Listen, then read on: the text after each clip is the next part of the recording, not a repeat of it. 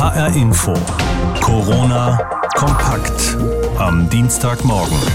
Dermaßen gravierend hat der Staat bisher noch nie eingegriffen in unser Alltagsleben, seit es die Bundesrepublik gibt. Gestern hat Bundeskanzlerin Angela Merkel weitere drastische Einschränkungen verkündet. So müssen jetzt zum Beispiel viele Geschäfte schließen, Spielplätze werden auch gesperrt und sogar Gottesdienste werden verboten.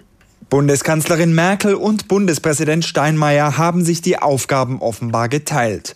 Die Regierungschefin präsentierte nüchtern und sachlich durchaus drastische Maßnahmen. Zu verbieten sind Zusammenkünfte in Vereinen und sonstigen Sport- und Freizeiteinrichtungen sowie die Wahrnehmung von Angeboten in Volkshochschulen, Musikschulen und sonstigen öffentlichen und privaten Bildungseinrichtungen im außerschulischen Bereich sowie Reisebusreisen. Deutlich emotionaler hat der Bundespräsident in einer Videobotschaft darum geworben, sich an die neuen Vorgaben zu halten und sie nicht auf die leichte Schulter zu nehmen. Haben Sie Verständnis für alle einschränkenden Maßnahmen?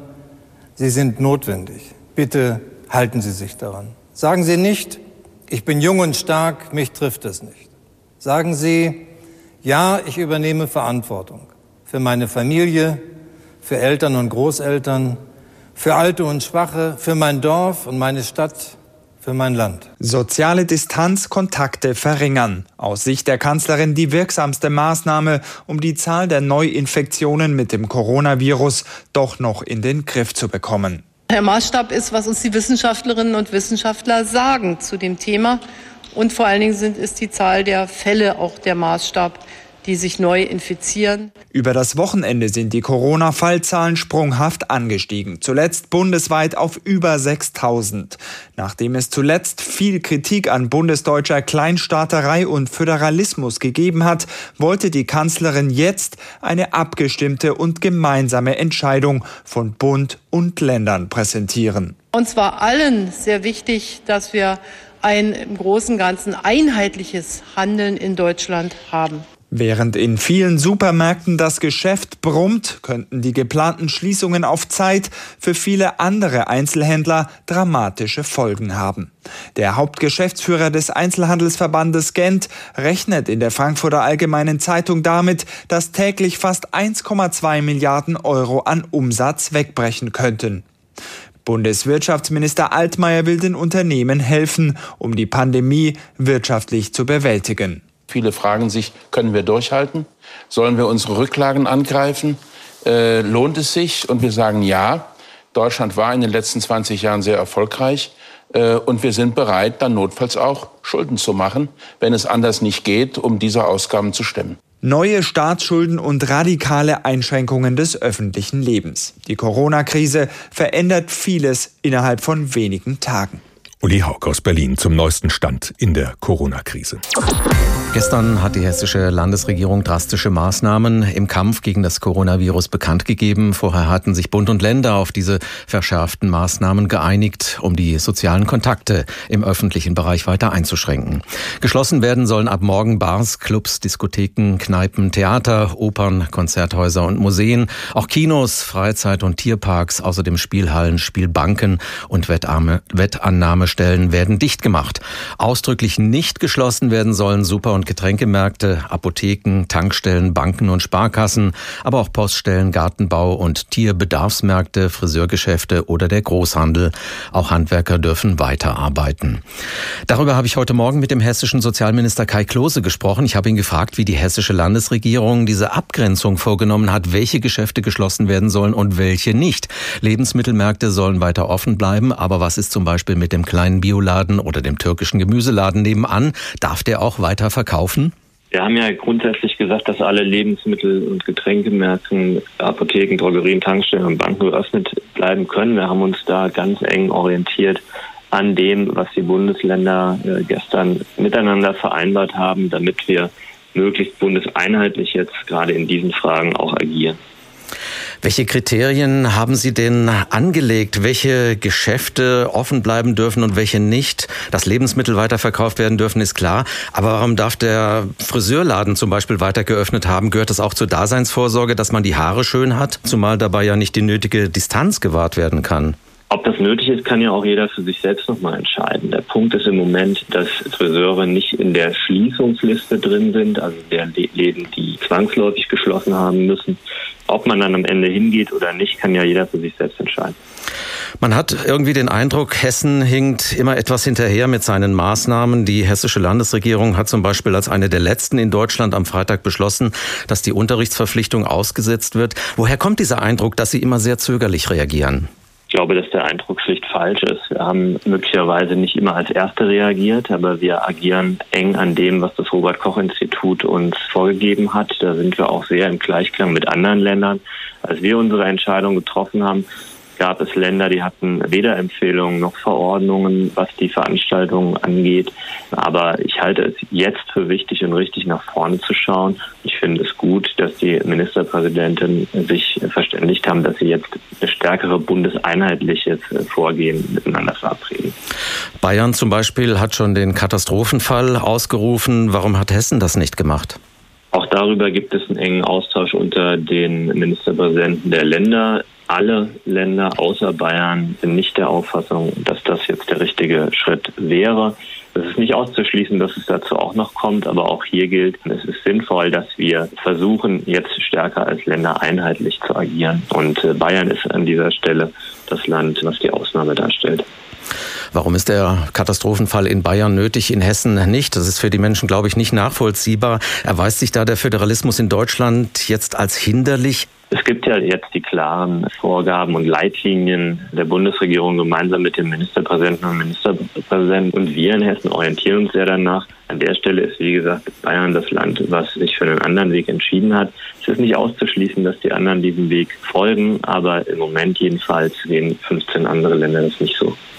Wie geht's denn jetzt weiter mit den Schulen? Was ist, wenn es nach den Osterferien keine Entspannung der Lage gibt? Überlegt die hessische Landesregierung vielleicht schon, was sie dann macht?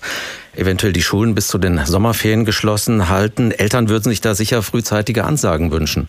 Der 20. April ist für alle das entscheidende Datum, bis zu dem die Maßnahmen zunächst gelten sollen. Aber wie bei allem im Moment, wir müssen die Dinge ständig neu bewerten, teilweise mehrmals am Tag neu bewerten und dann unsere Entscheidungen treffen.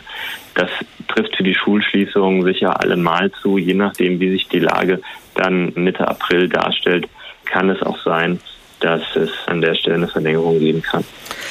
Welchen Eindruck haben Sie denn mittlerweile vom gesellschaftlichen Leben in Hessen? Halten sich die Menschen an die Empfehlung, soziale Kontakte zu meiden? Das ist eine schwierige Fragestellung, weil ich weiß, wie stark die Maßnahmen, die wir jetzt verordnet haben, auch in das persönliche Leben eingreifen und dass wir das alle so nicht mehr gewohnt sind. Wir leben in einem freien Staat. Deshalb ist es auch wichtig, individuelle Freiheiten leben zu können. Aber wir müssen jetzt alle verstehen, dass diese Maßnahmen nötig sind, damit wir die Zahl der Neuansteckungen möglichst reduzieren und damit die Zahl der schweren Erkrankungen die noch vor uns liegen, auch gut in unserem Gesundheitssystem handhaben können.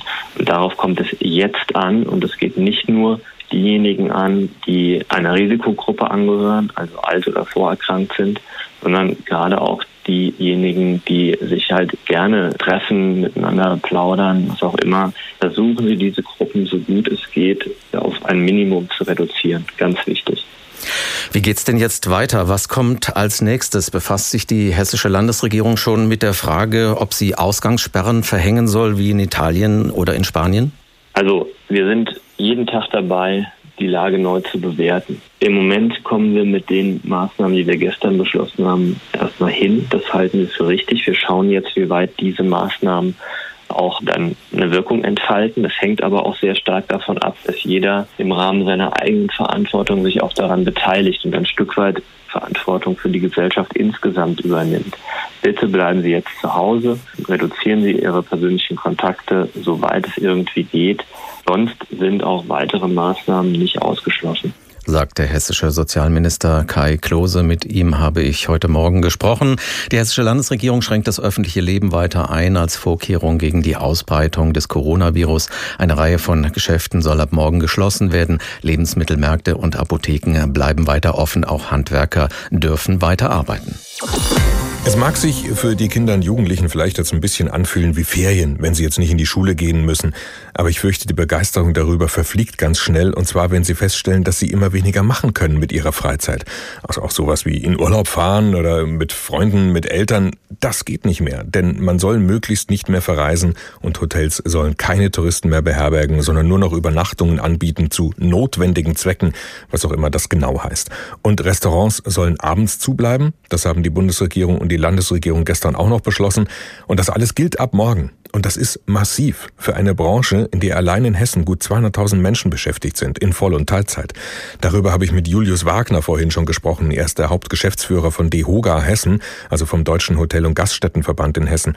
Herr Wagner, wenn Sie in Ihren Verband, in Ihre Branche mal hineinhorchen, was hören Sie da vor allem? Schockstarre oder auch Verständnis? Sowohl als auch, glaube ich. Wir haben mittlerweile ein Level erreicht, die Schockstarre und auch die Schreckensbotschaften sind ja bereits seit 14 Tagen bei uns wirklich massiv spürbar.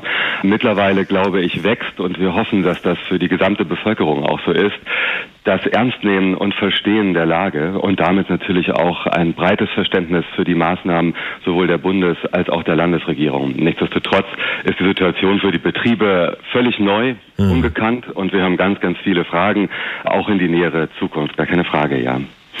Hotels und ähm, ähnliche Betriebe sollen jetzt nur noch Übernachtungen zu notwendigen Zwecken anbieten, wie gesagt. Was heißt das genau? Sollen jetzt alle Gästebuchungen auch für die Osterferien schon abgesagt werden? Wir wissen zum jetzigen Zeitpunkt noch nicht, wie lange und vor allen Dingen, der Ministerpräsident hat das, glaube ich, gestern recht gut deutlich machen können, welche Maßnahmen nun von Tag zu Tag, von Woche zu Woche tatsächlich greifen. Wir rechnen durchaus noch mit Veränderungen und grundsätzlich bedeutet das aktuell, dass alle dienstlich bedingten, daher auch notwendigen Übernachtungen gehalten werden. Wir haben ohnehin schon eine enorme Absage sämtlicher Buchungen, selbstverständlich aus dem Geschäftskundenbereich, aus dem Fernreisenbereich sowieso allerdings auch aus dem privaten Bereich. Ich glaube ganz offen gestanden, es kommt jetzt gar nicht mehr so sehr auf die einzelnen Fragen der Einzelbuchungen an. Die Hotellerie steht und steht auch ihren Gästen vollumfänglich zur Verfügung, aber wir müssen, denke ich, mit noch massiveren Einschnitten in den kommenden Tagen rechnen. Die meisten Restaurants, vermute ich mal, dürften so ihr Hauptgeschäft normalerweise abends machen. Wenn das jetzt wegfällt, weil sie um 18 Uhr schließen müssen, wie lange kann so ein durchschnittlicher Restaurantbetrieb sich da noch über Wasser halten? Was meinen Sie? Das ist das große Problem. Nehmen wir mal unsere Masse an kleineren und mittelgroßen Betrieben in Hessen. Das sind immerhin 85 Prozent der rund 18.000 Unternehmen des Gastgewerbes. Da können Sie davon ausgehen, dass wenn äh, Liquiditätsdecken dünn sind, die Erträge in der Branche sind ähm, nicht so hoch, wie man vielleicht allgemein glaubt, dass wir davon ausgehen können, dass im Durchschnitt ein bis zwei Monate die Betriebe in diesen Situationen durchhalten. Es kommt daher aktuell umso mehr darauf an, dass wir die angekündigten Soforthilfen der Landes-, auch der Bundesregierung über die Banken in Anspruch nehmen können. Weit mehr noch allerdings, hier handelt es sich um Darlehen, kurzfristige Kredite, wird es darauf ankommen, wie wir hier für die Branche insgesamt tatsächlich Tilgungen darstellen können. Denn eines ist klar, das muss man im Gastgewerbe immer wissen, ein verlorener Monat kann niemals nachgeholt werden. Die Umsätze sind weg. Und das betrifft jetzt auch, wie gesagt, immerhin rund 200.000 Leute in Hessen, die in der Branche arbeiten, in Voll- und Teilzeit. Werden denn jetzt Leute freigestellt, entlassen, weil sie nicht gebraucht werden? Das ist ein Szenario, das wir versuchen mit vereinten Kräften und allen Unternehmerinnen und Unternehmern zu verhindern. Vereinte Kräfte heißt hier auch, dass die Maßnahmen auf Bundes- und Landesebene greifen. Wir sind sehr, sehr eng im Austausch mit den Agenturen für Arbeit. Und es ist erstmals die Situation, dass selbst in kleinen Betrieben Kurzarbeit eingeführt wird. Das kennen Sie sonst ja nur aus den Zeiten der Finanzkrise oder auch in anderen schwierigen Lagen von den großen Automobilunternehmen oder auch den Größen der Reisebranche. Das ist jetzt bei uns in der Branche angekommen und ist ein wirksames Mittel, um Arbeitnehmerinnen und Arbeitnehmer zu halten. Und die Hilfen, die Unterstützung, die jetzt angeboten wird, versprochen wird vom Staat, wie ist das? Wissen die Hoteliers, die Gastwirte eigentlich, wie man da jetzt rankommt? Das ist nicht so ganz einfach, das, da haben Sie recht. Sie wissen es insofern, als dass wir derzeit maximale äh, Informationspolitik an die gesamte Branche betreiben. Sie wissen im DIHOGA, wir sind ein Verband, da muss man Mitglied sein. Diese Schranke haben wir gänzlich aufgehoben. Wir informieren breitestens, auch über die sozialen Netzwerke und über unsere etablierten Kanäle. Die Branche hat, glaube ich, einen guten Zugriff auf alle Informationen, aber es bleibt dabei, man muss viele Unternehmen, die hier überhaupt nicht firm sind, mit durchaus teilweise bürokratischen Formularen, Antragstellungen, die nicht trivial sind, fest an die Hand nehmen und dabei unterstützen. Diesen Job machen wir gerade. Wir merken aber auch, die Kapazitäten sind am absoluten obersten Limit derzeit. Ja. Also ich kann mir auch vorstellen, dass Wirte, wenn sie jetzt wirklich in Liquiditätsprobleme kommen, sich mal an ihre Hausbank wenden, oder? Das ist das Zentrale und dazu rufen wir auch massiv auf. Allerdings haben wir auch bemerkt, gerade jetzt seit Beginn dieser Woche, die Hausbanken sind noch gar nicht so auf Zack. Wir haben oft die Situation, dass unsere Hoteliers und Gastronomen besser informiert sind über hm. die aktuellen Förderinstrumente, über die WIBank, die KfW-Bank, die Bürgschaftsbank, als die Banken selbst. Klar ist, der Landtag wird hoffentlich sehr schnell und zügig Anpassungen dieser ganzen Maßnahmen und Instrumente entscheiden. Wir bekommen Rückmeldungen aus den Banken. Wir stehen mit vielen Hausbanken auch als Verband Verband im Kontakt.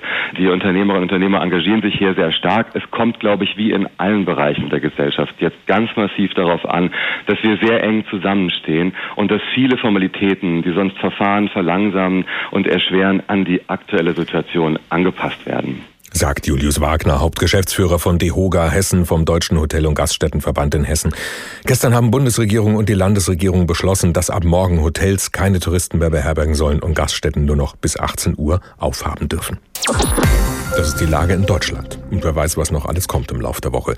Viel drastischer geht es schon in Spanien zu. Da gilt inzwischen seit Sonntag eine allgemeine Ausgangssperre. Die gilt jetzt erstmal für zwei Wochen.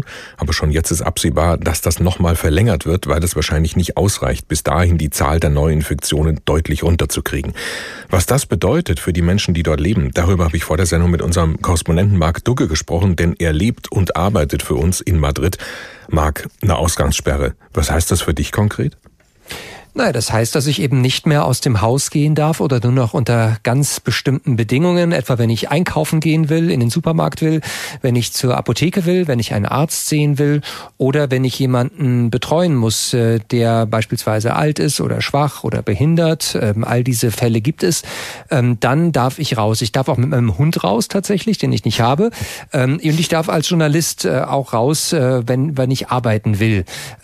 Und damit habe ich dann ein bisschen mehr Bewegung Bewegungsfreiheit als die allermeisten, muss man sagen.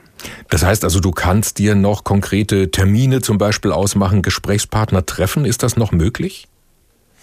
Also Gesprächspartner treffen ist schon sehr, sehr schwierig geworden. Man versucht es auch zu vermeiden, macht das meistens dann über Skype oder über WhatsApp, über elektronische Medien eben, weil sozusagen von Angesicht zu Angesicht äh, auch immer weniger Interviewpartner bereit sind dazu. Wenn man sie trifft, äh, wenn man beispielsweise auch auf der Straße Interviews macht, muss man natürlich enormen Abstand halten. Man muss äh, beispielsweise ist auch ein Mikrofon mit einem Zellophanfolie umhüllt, so dass sozusagen da auch ähm, alles sehr hygienisch abläuft läuft. Und ähm, ja, also das ist das Leben im Ausnahmezustand von Madrid momentan. Der Korrespondent im Homeoffice sozusagen. Aber das ist doch auf Dauer jetzt gar nicht möglich, oder? Ja, mal schauen. Also erstmal müssen wir 15 Tage lang in Hausarrest sein sozusagen. Ähm, dann wird überprüft, ob die Maßnahme dann vorbei ist oder ob es weitergeht.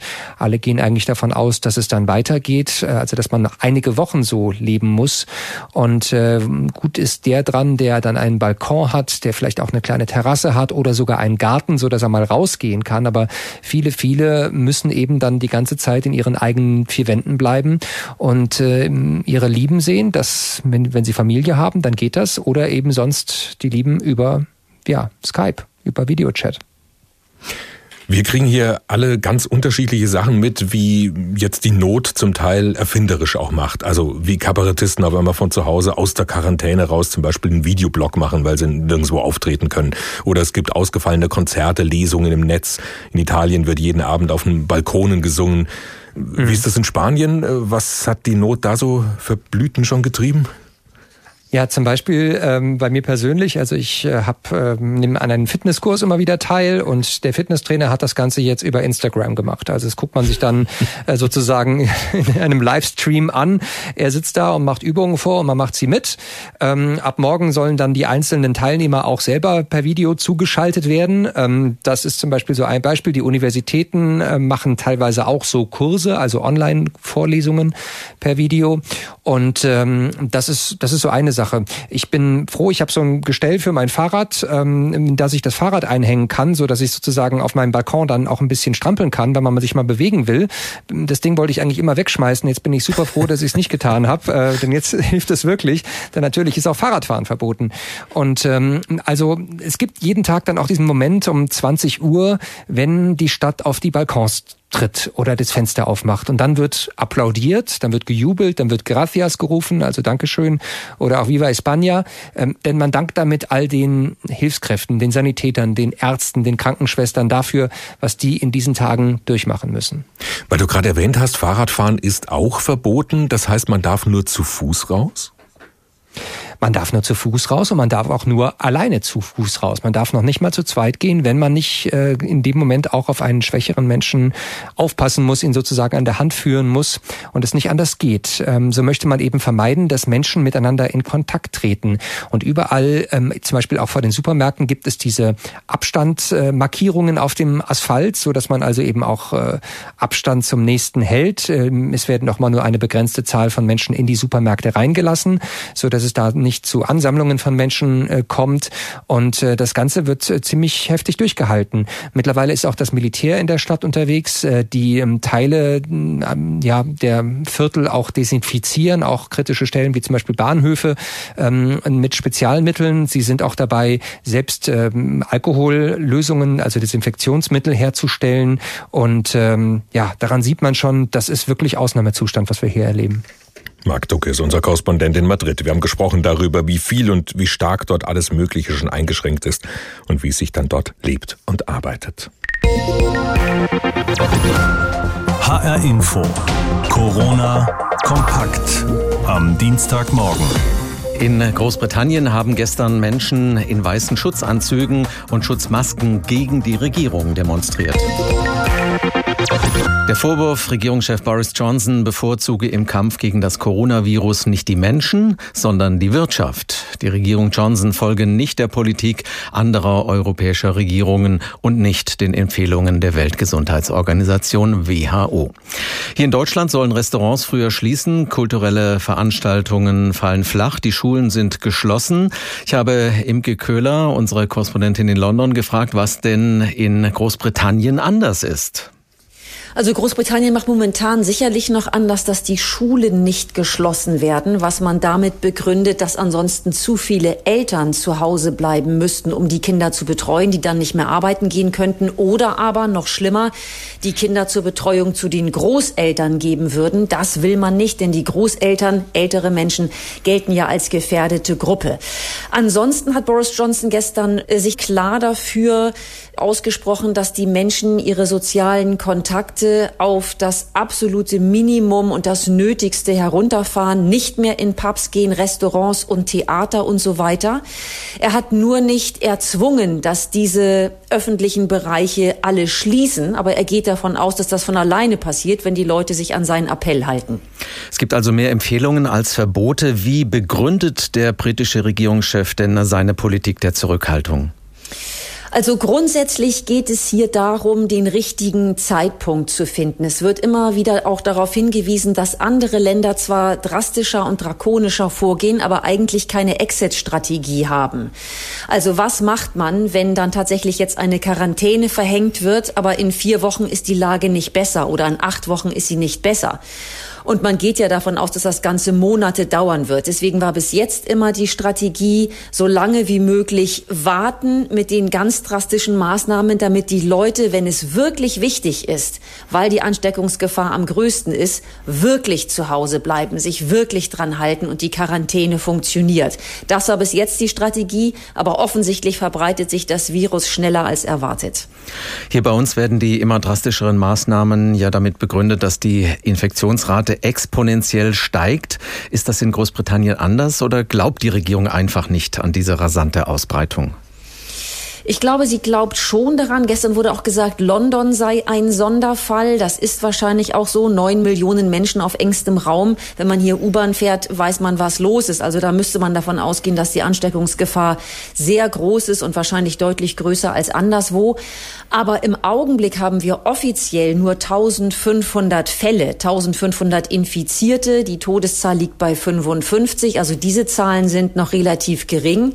Wobei die Wissenschaftler glauben, dass tatsächlich tatsächlich wahrscheinlich schon bis zu 50.000 Menschen infiziert sind und dass jetzt eben gerade auch im Ballungsraum in London die Kurve steil ansteigen wird. Ist denn am Vorwurf der Demonstranten etwas dran? Boris Johnson bevorzuge die Wirtschaft und nicht die Menschen, wenn es um die Bekämpfung der Corona-Krise geht? Das ist schwer zu sagen und das würde ich ihm, glaube ich, so nicht vorwerfen. Man hat das Gefühl, dass sich Boris Johnson sehr stark auf den Rat tatsächlich der Wissenschaftler verlässt, die sagen, was hier das Beste ist. Und bis jetzt war eben das Modell und die Strategie, es erst noch mal laufen zu lassen, damit dann eben die Quarantänemaßnahmen wirklich auch greifen, wenn sie nötig werden. Und das kann sich jeder vorstellen. Es wird schwierig, monatelang zu Hause zu bleiben, auch Kinder monatelang in der der Wohnung zu halten fast undenkbar.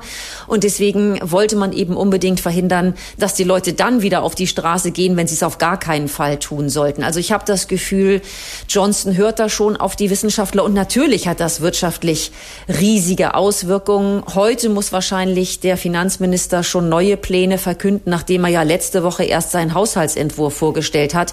Aber das wird alles nicht mehr reichen, denn auch hier kommen jetzt natürlich Schließungen und äh, das wird große wirtschaftliche Auswirkungen haben. Sie haben vorhin gesagt, wenn man U-Bahn fährt in London, dann weiß man, was los ist. Wie erleben Sie denn als Korrespondentin den Alltag in der Stadt? Das war gestern tatsächlich sehr interessant. Also London ist einfach crowded. Äh, hier ist es immer voll, um nicht zu sagen überfüllt. Man ist froh, wenn man in die U-Bahn noch reinkommt, muss dann aber flach atmen, weil man so gepresst steht. Und gestern noch vor der Rede von Johnson war schon alles anders. Für einen Montag vor allem war die Stadt wirklich leer. Die Bistros waren leer. Die U-Bahn war im Verhältnis zu normalen Tagen leer. Und da hatte man das Gefühl, es geht schon los. Also nicht nur, dass die Leute anfangen, vielleicht aus Vernunft zu Hause zu bleiben, wenn sie es denn können, sondern auch möglicherweise aus Angst. Und am Sonntag, hier sind die Geschäfte ja auch am Sonntag geöffnet, war das in den Supermärkten zu beobachten. Da war keine Panik im eigentlichen Sinne. Also die Leute haben sich ruhig verhalten, wie immer. Aber sie sind mit riesigen Tüten gekommen, mit Trolleys, mit Koffern und haben eingekauft und die Regale waren entsprechend leer. Es wird also gebunkert, es wird gehamstert und in dem Sinne muss man tatsächlich sagen, keep calm and carry on und tu so, als sei nichts gewesen. Das ist auch hier sicherlich nicht mehr die Haltung. Wie die Briten mit der Corona-Krise umgehen, darüber habe ich mit Imke Köhler gesprochen. Sie ist unsere Korrespondentin in London. HR Info. Corona kompakt. Am Dienstagmorgen.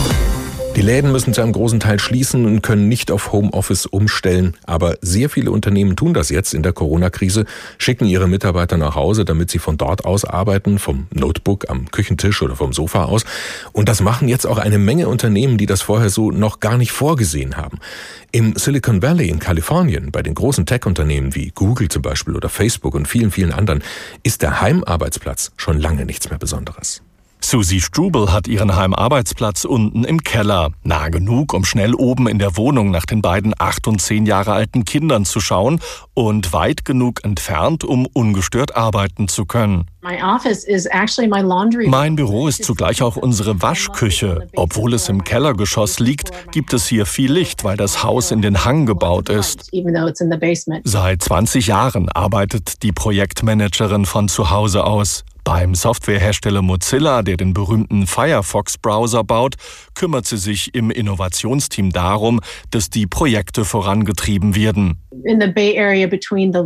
In der Bay Area ist es nicht immer sinnvoll, in der Firma zu arbeiten. Zum einen wegen der ständigen Verkehrsstaus im Silicon Valley, zum anderen, wenn man in einem internationalen Team arbeitet, das auf der ganzen Welt verstreut ist. Im Büro der 48-Jährigen hängen Bilder und Poster, dazwischen ein großes Bücherregal. Die Mozilla-Managerin macht keinen Hehl daraus, dass sie zu Hause mehr arbeitet, als dass sie das in der Firma tun würde. Das sei am Anfang ein Lernprozess gewesen, meint sie. When my kids were younger, als die Kinder kleiner waren, war es viel schwieriger. Normalerweise sind sie jetzt in der Schule, wenn wir nicht gerade Corona-Pandemie hätten. Als sie jünger waren, musste ich ihnen häufig erklären, weshalb ich jetzt Zeit für meine Arbeit brauche. Mein Partner hat mich da viel unterstützt. Wenn man überwiegend wie Susie von zu Hause aus arbeitet, sollte man die Kontakte zu den Kollegen pflegen, empfiehlt Struble. Die Software, die sie auf ihrem Notebook am häufigsten benutzt, sind die Videochat-Programme von Zoom und die Google Hangouts. Dennoch verabredet sie sich alle paar Wochen in der Firmenzentrale in Mountain View zum Kaffee oder Mittagessen. Remote workers aren't valued or you start you will find yourself being der Mythos, dass Angestellte, die im Homeoffice arbeiten, nicht geschätzt werden, der trifft heute nicht mehr zu. Das war vielleicht vor 20 Jahren so. Heute wissen meine Kollegen, was ich leiste, wenn ich mit ihnen in einer Videokonferenz bin. Wieder in der Firmenzentrale zu arbeiten, kann sich Susi Stubel nicht mehr vorstellen. Ihre wichtigste Empfehlung an künftige Homeoffice-Arbeiter? Man sollte sich vorher mit dem Chef und dem restlichen Team zusammensetzen und genau definieren, was von einem erwartet wird. Markus Schuler ist unser Korrespondent in Kalifornien, wo vor allem im Silicon Valley schon lange regelmäßig eine Menge Menschen von zu Hause arbeiten und das ausschließlich zum großen Teil.